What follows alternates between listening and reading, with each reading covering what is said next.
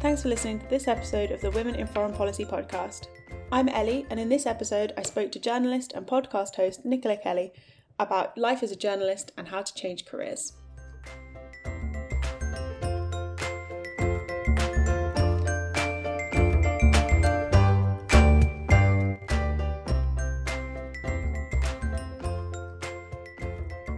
You've had a really interesting and varied career um, so far. Could you introduce yourself by telling our listeners a little bit about your career and how you've got to where you are today? Yeah, so I'm Nicola Kelly. I'm a journalist now. Um, I took a slightly circuitous route into journalism. So I started oh, many years ago um, as a civil servant. Um, I studied English and French at Exeter University and I did various different things while I was there. So I edited the university newspaper, um, stage and screen section, so reviewing theatre and film. And then I spent a year abroad in France, which was still the best year of my life. Um, and when I came back, kind of quite soon after I came back, um, I lived in Rome for a while straight after university. And when I came back from there, I got a job for six months, a fixed term contract at the Foreign Office in London in the press office. Um, so I've been working in a little bit in PR before that.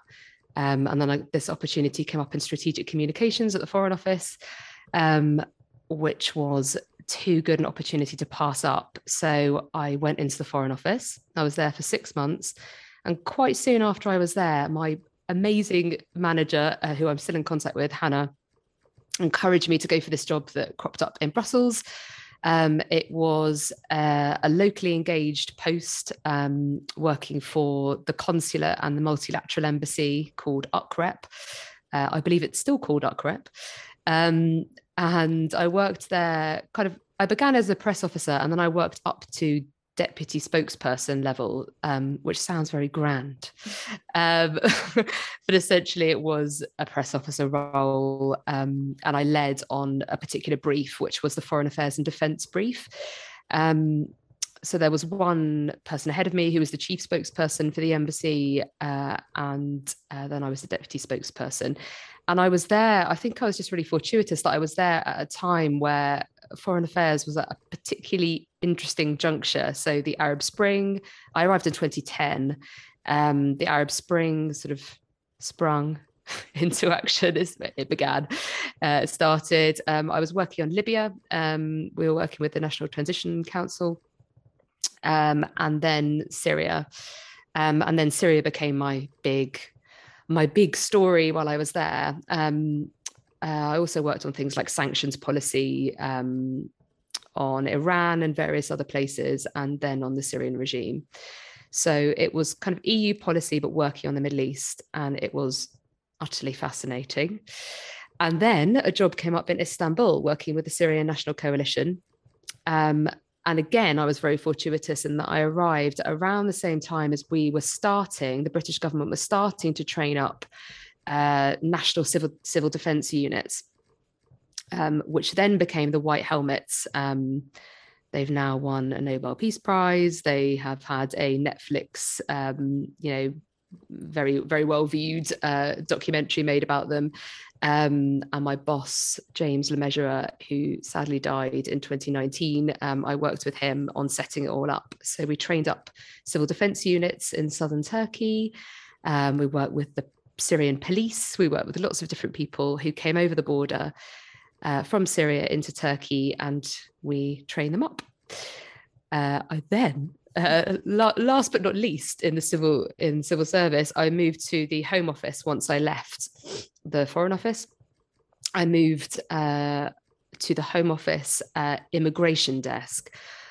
I heard that this was going to be an incredible career opportunity for me. So um, it was going to be working obviously on an you know international topic. I've been working in you know international settings and environments for many years up to that point. And so I thought this was going to be really interesting and kind of in keeping with uh, with my background. Um, essentially, the role was implementing the hostile environment policy. So it was 2013, well, kind of around early 2014 when I was there.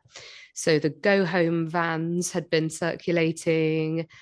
There were net migration targets to be met uh, to get net migration down to the tens of thousands. Um, various different scandals came up when I was there. Um, so we were essentially fighting fires on a day to day basis.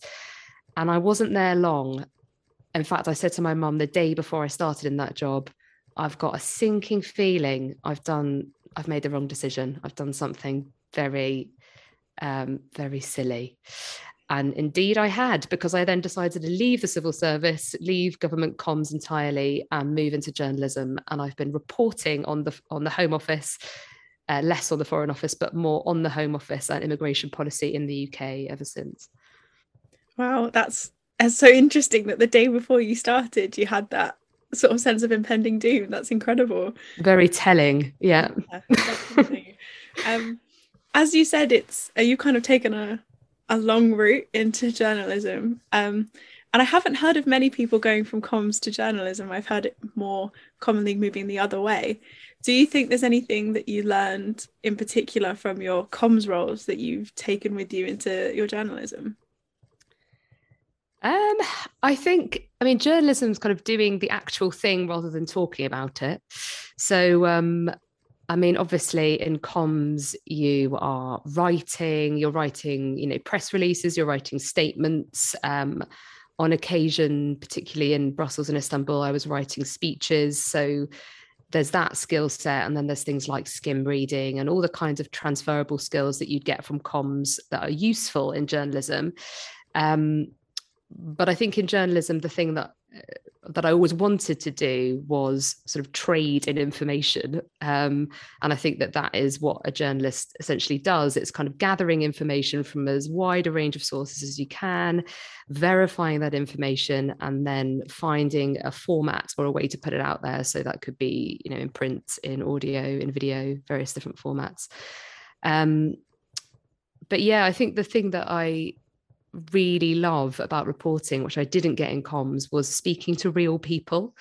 Um, you know, getting out there, getting out and about, finding out what's really going on, speaking to, yeah, speaking to real people and um, sort of finding out about the issues, the policies that have affected those people and what impact it's made on their lives. Um, comms is obviously a lot more office based. It's all about uh, particularly government comms. It's about pleasing your ministers. It's about thinking around particular set of messaging, often drafting that messaging.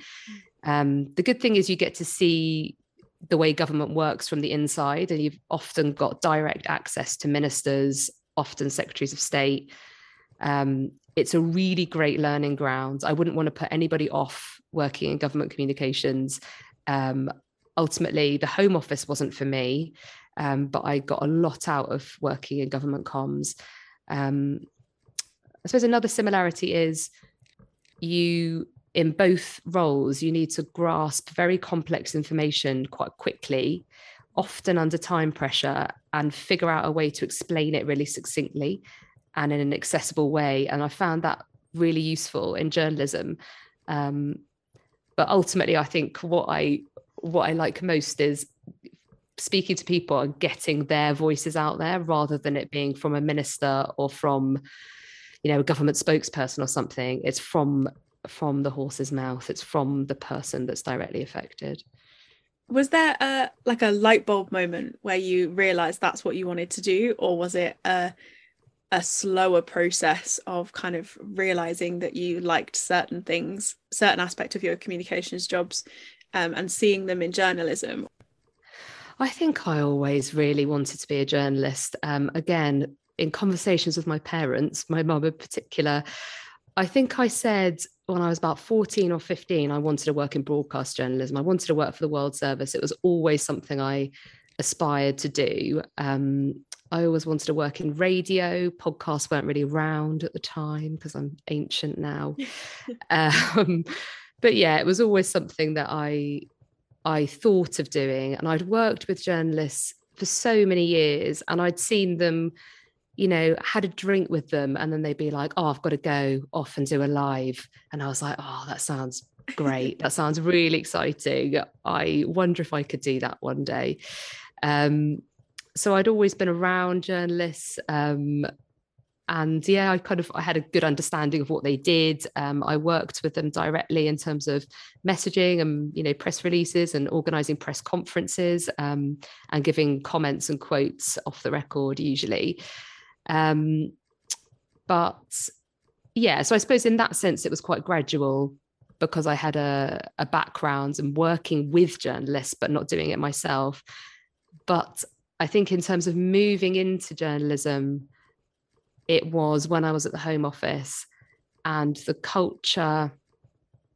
The culture wasn't really me, let's put it like that. It didn't really f- sit that well with me. Um, it was very macho, it was very work hard, play hard. Um, and it was quite a gentleman's club. Mm. Uh, I found the attitudes quite surprising.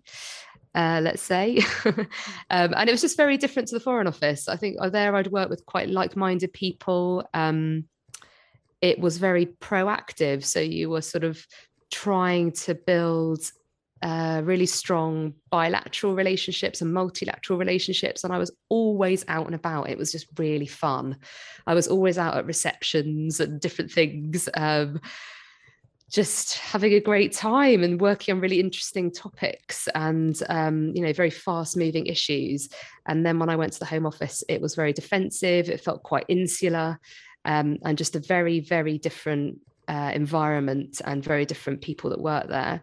Um, I also didn't ever meet the people or see the faces of the people who were directly affected by the policies that I was talking about.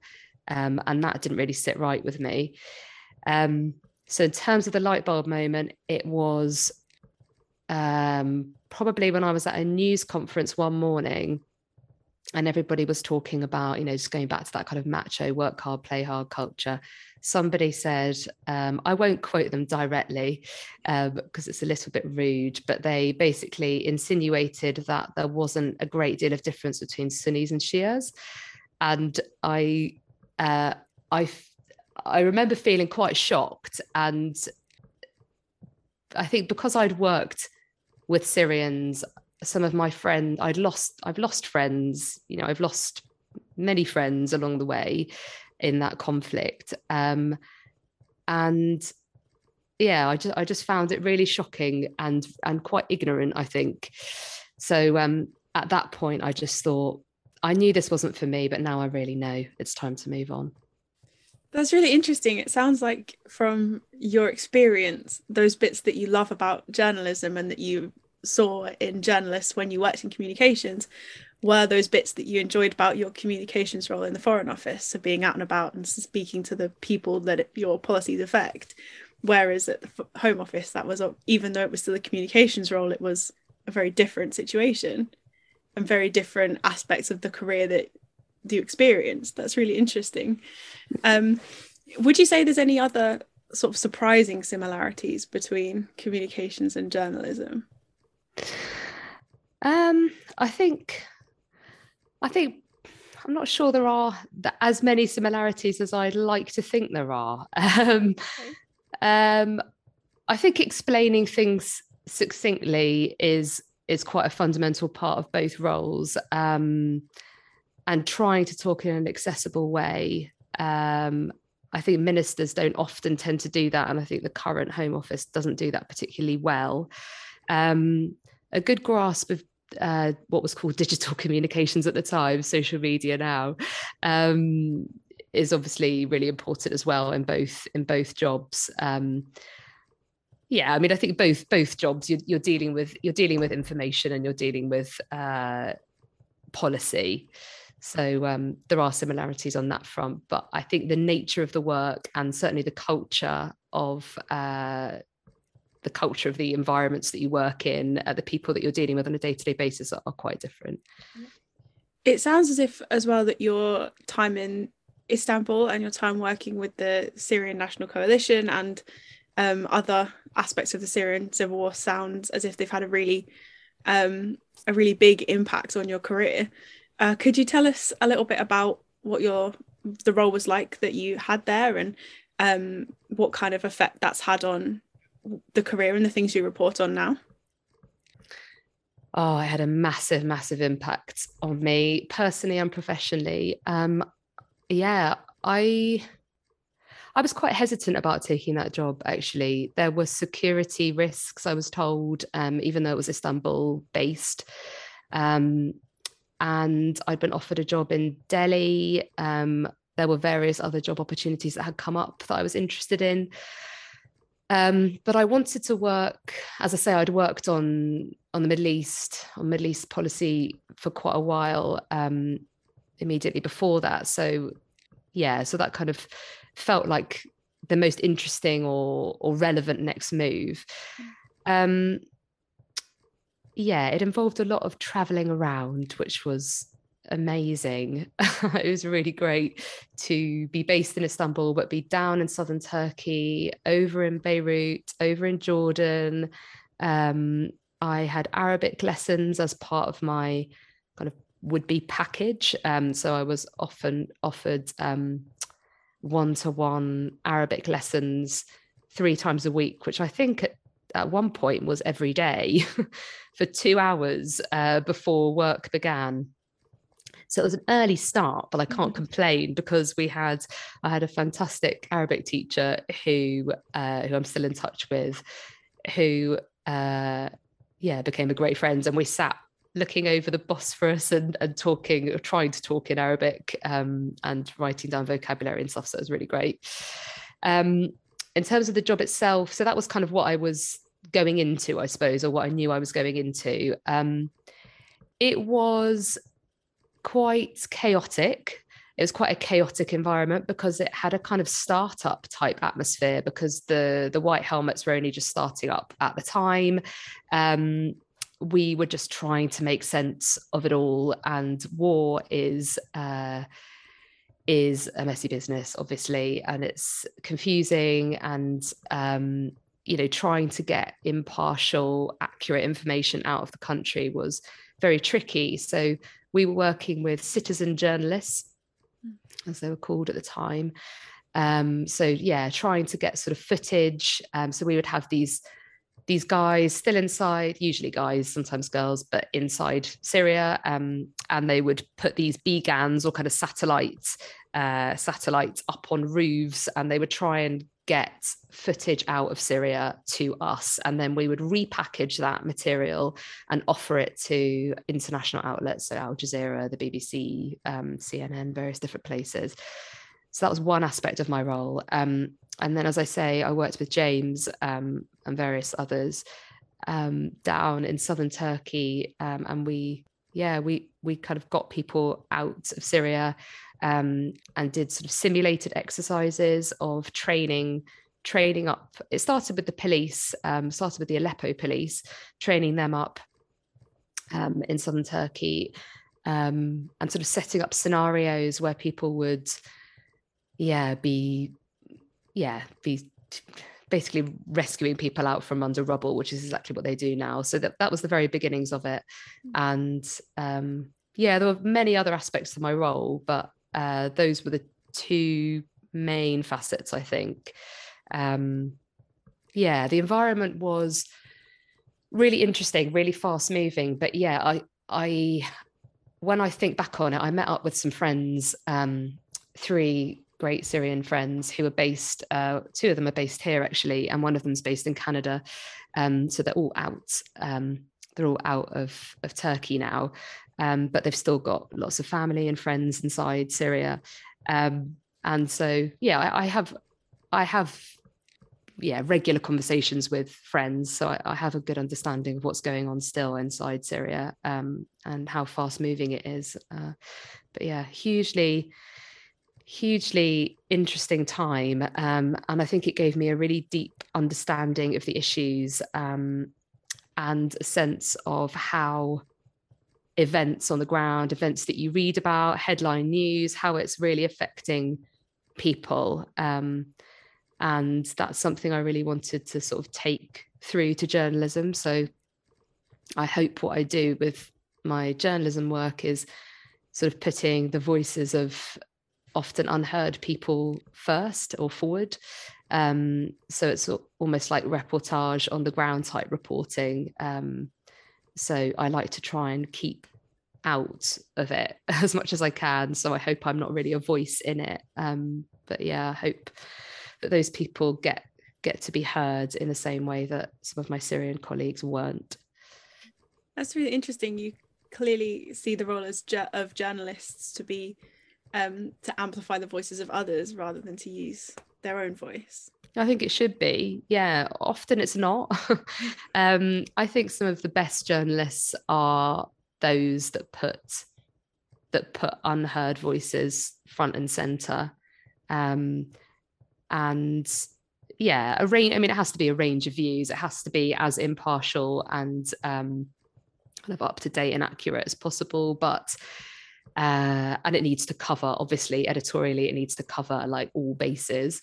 Um, but yeah, I think it's imperative that we have those those voices out there and we have those voices heard. Um, and often in a conflict situation or in you know asylum, UK immigration that I cover now, those voices are so often buried, sadly. So um, yeah, I think it's really really important that we we get those those stories out there.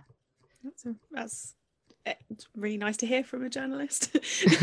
um, as you say, sometimes it's not always the case. Um, yeah. do, oh, you must be incredibly proud of the the work you did in Turkey and and um, the very beginning of the White Helmets. That must be something that continues to inspire you throughout the rest of your career. Um, proud I, I guess yeah i don't i don't think of in terms of pride i don't think um or pr- being proud of it. I'm, I'm proud of them very proud of them. Um yeah as i say i met up with a few of them last not last week a few weeks ago and it was really great to hear how it's all progressing. Um one thing i found quite sad and difficult to hear was i mean james James was James was an incredibly charismatic leader um, and a humanitarian, and he had a very clear vision for what he wanted.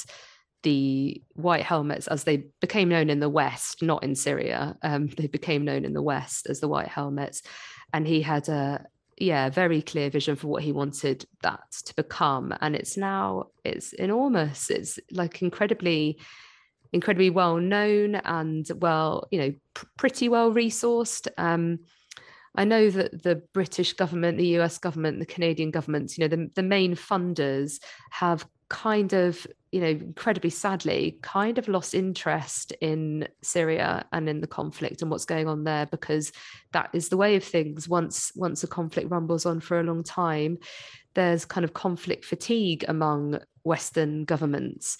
And, you know, Ukraine and Afghanistan and various different conflicts have happened ever since. Um, so, yeah, the longer something goes on, the less the less a, Western government's willing to to fund efforts there.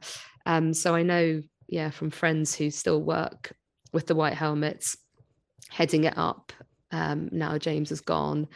Um, I know that it's incredibly difficult for them to try and raise interest and raise funds to to keep it going. So, yeah, I just encourage everybody to uh, donate. I don't want to get to, to sort of make a pledge, but um, yeah, I think it's really important that that, that work continues.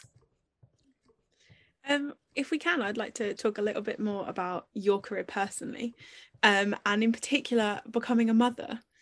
Um, um, how has that impacted your career? Was um, was it something you weren't sure how it would affect your career? Um, was it something was becoming a mother something you knew you would have to factor into your career? Has it made your career any different in any way? I think I knew that taking a break um, I originally thought I would take about six months. I'm self employed, so I thought I would take around six months.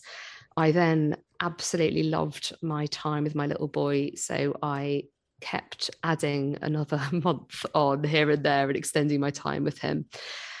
I think I expected that that it would be it would not be difficult, but it would take me time to get back up to speed. Um, and that in that sense, it would kind of set me back very slightly. That's not to place. I mean, I, I absolutely love my time with him, but getting back up to speed was was surprisingly tricky. Actually, particularly on a brief like UK immigration that moves really, really quickly.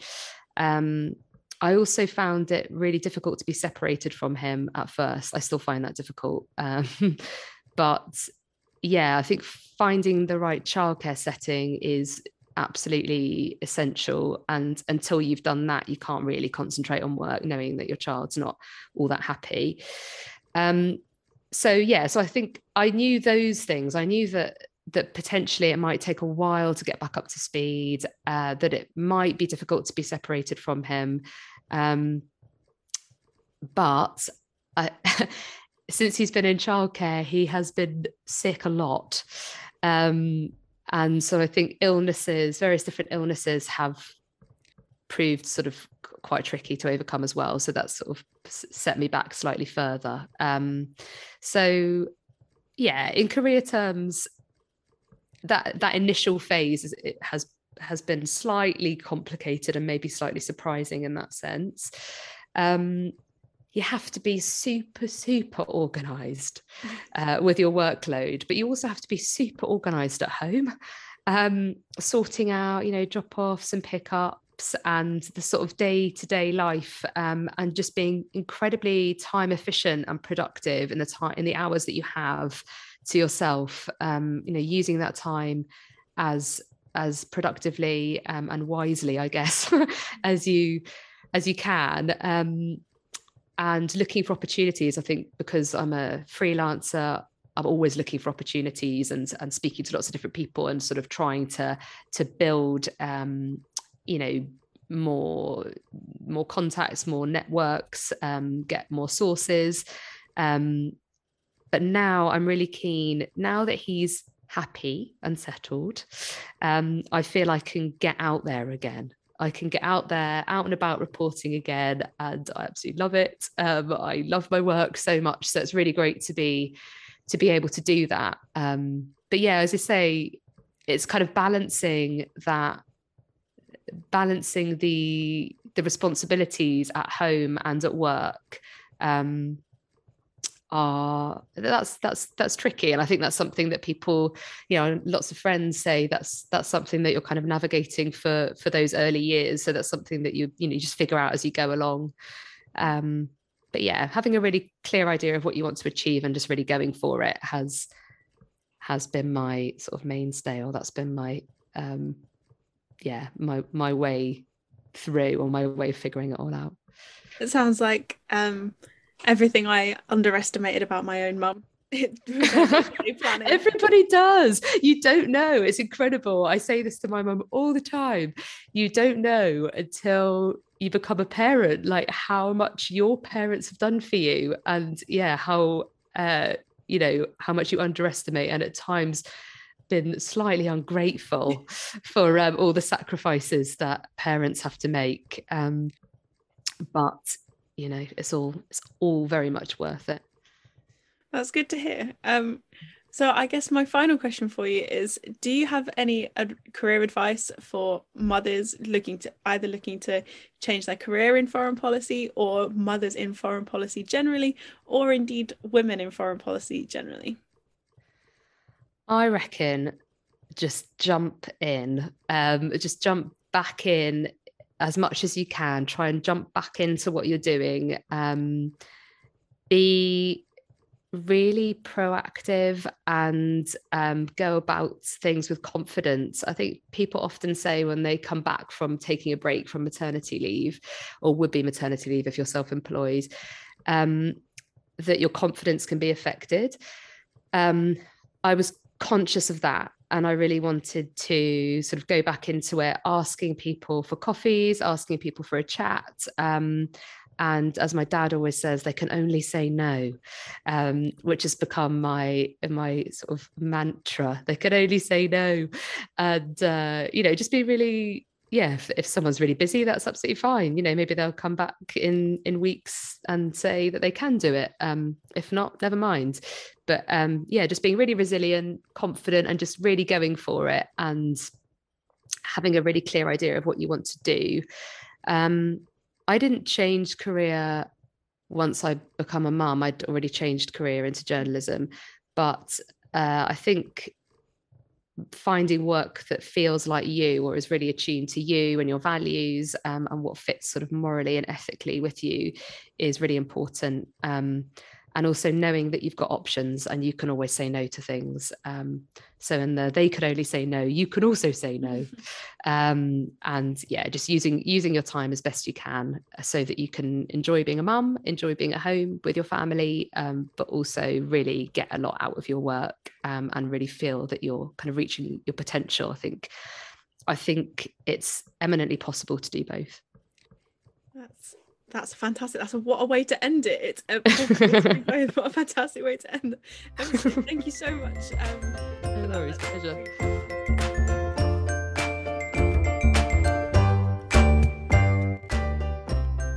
Thank you for listening. If you'd like to hear more from Nicola, you can listen to the Silent podcast on Spotify or follow her on Twitter at Nicola Kelly. Make sure to subscribe to the podcast to hear our next episode and follow us on social media for more amazing content. We'll see you next time.